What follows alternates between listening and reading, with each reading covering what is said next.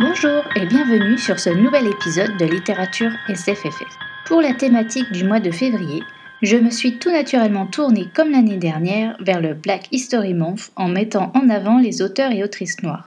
Cet événement est une véritable institution outre-Atlantique depuis les années 70, lui-même découlant de la Negro History Week créée dans les années 20.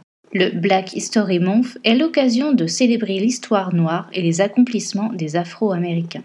Il faut bien se rendre à l'évidence, cet événement a du mal à prendre en France malgré les efforts de Maboula Soumaoro. Je vous laisse en lien dans les détails de l'épisode un article de Slate qui vous expliquera les difficultés de rassembler la diaspora africaine française et ce qui bloque au niveau politique. Cet épisode sera entièrement consacré à un auteur, Ted Thompson. Cet auteur est d'origine nigériane, de la communauté Yoruba. Il a passé sa vie avec ses parents au Nigeria entre 1976 et 1998, puis il est revenu s'installer en Angleterre, son pays de naissance. Après des études de médecine et d'anthropologie, il s'est spécialisé en psychiatrie. Il est également écrivain dans le genre de la science-fiction, de la fantaisie et de l'horreur. Son métier de psychiatre se ressent pas mal dans le premier titre que je vais vous présenter maintenant.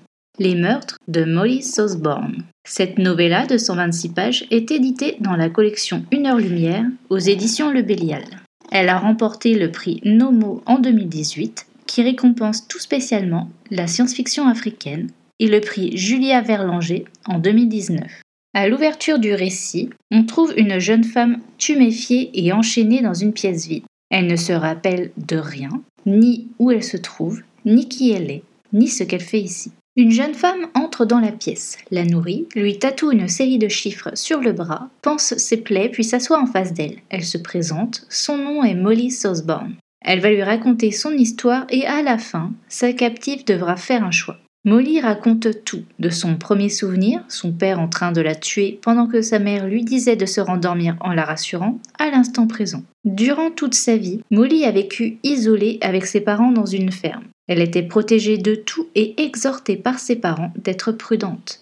La moindre goutte de sang peut tuer leur enfant sous forme d'un double qui cherchera à éliminer sa rivale. Molly a donc grandi en obéissant à un ensemble de règles strictes. Si tu vois une fille qui te ressemble, cours et bats-toi. Ne saigne pas. Si tu saignes, une compresse, le feu, du détergent. Si tu trouves un trou, va chercher tes parents. Molly n'aura pas une enfance douce. Elle va apprendre à se battre, tuer pour sauver sa vie et dépecer un cadavre de manière efficace et rapide. Cela n'empêchera pas la jeune fille d'entrer en rébellion à l'adolescence, tester les limites, explorant les capacités de son corps comme de ses doubles, entre fascination et répulsion, colère et résignation. Ce texte est un doux mélange de thriller psychologique, de fantastique, d'horreur et de science-fiction. Avec cette histoire, l'auteur se sert de ses connaissances en psychiatrie pour créer un personnage complexe, flirtant avec la folie. Se tuer soi-même incessamment laisse des traces. Quel choix Molly va-t-elle proposer à sa captive? À la fin de la novella, vous trouverez une interview de Ted Thompson, très éclairante sur ce qu'il a voulu mettre en avant dans son récit et ses influences. On y apprend qu'il a quatre brouillons en cours sur la suite des aventures de Molly, en plus d'une seconde novella, La survie de Molly Sosborne, qui sortira le 9 avril, toujours chez Le. Passons à son premier roman, Rosewater, tome 1. Ce roman de 380 pages est paru aux éditions J'ai lu, dans leur collection Nouveau Millénaire. Il a remporté le Nomo Award 2017 et le prix Arthur C. Clarke 2019, qui récompense le meilleur roman de science-fiction publié au Royaume-Uni. On se trouve en 2066 au Nigeria, dans la ville de Rosewater, qui a été créée il y a 11 ans. Le récit va s'alterner entre plusieurs époques, ce qui nous permettra de suivre plusieurs fils rouges qui nous seront dévoilés au fur et à mesure. La naissance de Rosewater, ce qui se cache sous le dôme au centre de la ville, et ce qui arrive au réceptif ainsi que tout ce qui a fait de Caro ce qu'il est aujourd'hui. Dans ce monde, l'Amérique a disparu et la Chine et la Russie se disputent depuis la place de première puissance mondiale. Certains humains ont développé des capacités spéciales et sont appelés extrapolateurs quantiques ou réceptifs. C'est-à-dire qu'ils perçoivent les pensées des gens à travers la xénosphère, une sorte d'univers parallèle composé de filaments fongiques et de neurotransmetteurs extraterrestres qui réagit d'une façon spécifique sur la peau des réceptifs. Pour ne pas se faire envahir par les émotions d'autrui, les réceptifs doivent se recouvrir de crème antifongique pour se couper de la xénosphère. Ces spores, lâchés en continu dans l'atmosphère, viennent du dôme de Rosewater, qui cache une créature extraterrestre appelée armoise ce qui a motivé la population à s'installer tout autour de ce biodôme et à continuer d'affluer depuis les 11 années de son apparition, c'est sa capacité de guérison qui accompagne son ouverture une fois l'an, ce qui est d'ailleurs devenu un jour de fête surnommé le jour de l'ouverture. Alors certes, ce phénomène amène son lot de guérisons, notamment contre le sida, mais il y a également pas mal de ratés. Des gens peuvent se retrouver avec des membres en plus ou en moins ou réassemblés de manière euh, plus qu'étrange. Le soin se limite au corps et ne peut rien pour l'esprit. Des gens qui sont morts se retrouvent ranimés et errent au hasard. D'où la création du DSAN, qui se charge la semaine suivant l'ouverture de tuer tous les zombies et se débarrasser des cadavres. Le nom de Rosewater ou Camp Rosewater a été donné comme une sorte de blague par les primo-arrivants de cette nouvelle ville, car le nombre croissant d'habitants et le manque total d'infrastructures a entraîné de lourds problèmes d'hygiène et d'odeur dans le camp, où se disputaient à l'air libre toutes les déjections humaines comme animales et les cadavres en décomposition entre deux tentes. Effectivement, ça ne devait pas sentir la rose. Maintenant que je vous ai exposé l'univers, passons à la présentation de notre héros, ou plutôt anti-héros, Caro.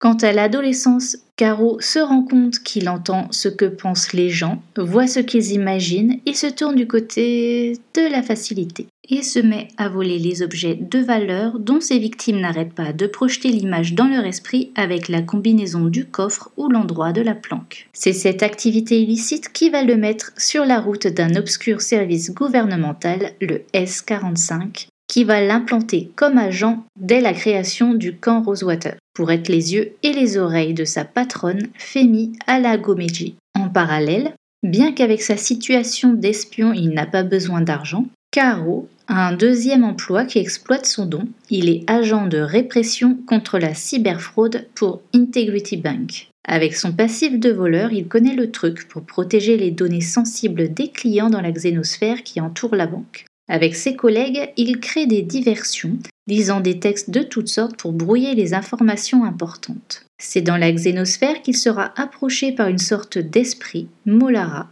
qui prendra peu à peu la forme d'une femme noire aux grandes ailes de papillon. Qui est-elle et a-t-elle un lien avec la disparition alarmante des réceptifs? Je passe donc à ma dernière lecture en cours, Rosewater, tome 2, Insurrection. Cette fois, nous sommes en 2067, un an après les aventures de Caro. On change de personnage principaux, place à Amina, qui travaille pour le S45 au niveau des laboratoires. Sa mission est de trouver un remède chimique pour lutter contre les cellules extraterrestres qui remplacent peu à peu les cellules humaines. Notre deuxième personnage le plus important est une autre femme qui se réveille dans sa maison totalement amnésique. Selon les photos qui parsèment sa maison, elle est mariée et maman, mais elle ne se rappelle de rien. Du moins, elle est sûre d'une chose, elle n'est pas Alyssa Sutcliffe. Alors qui? Les tests biologiques d'Alyssa sont impressionnants et sa protection va se révéler périlleuse. Mais ceux qui veulent mettre la main sur elle sont motivés par quel désir? Celui de l'étudier ou de la tuer? Depuis quelque temps, le biodôme au centre de Rosewater n'est plus lisse mais hérissé de pics, lui donnant un aspect menaçant, sans compter une végétation qui devient soudainement envahissante. Ce sera l'occasion d'en apprendre plus sur la forme extraterrestre qui a pris pied sur Terre, son origine et surtout ses intentions. Ce tome prend clairement un rythme plus soutenu que le premier entre divergences politiques et hostilités extraterrestres plus franches. Un troisième tome va paraître en mars, intitulé Rédemption, toujours chez J'ai collection Nouveau Millénaire. Voilà, littérature SFFF, c'est fini pour aujourd'hui.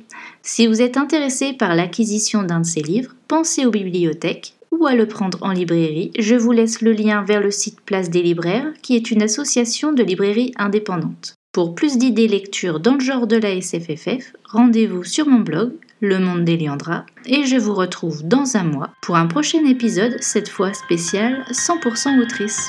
Salut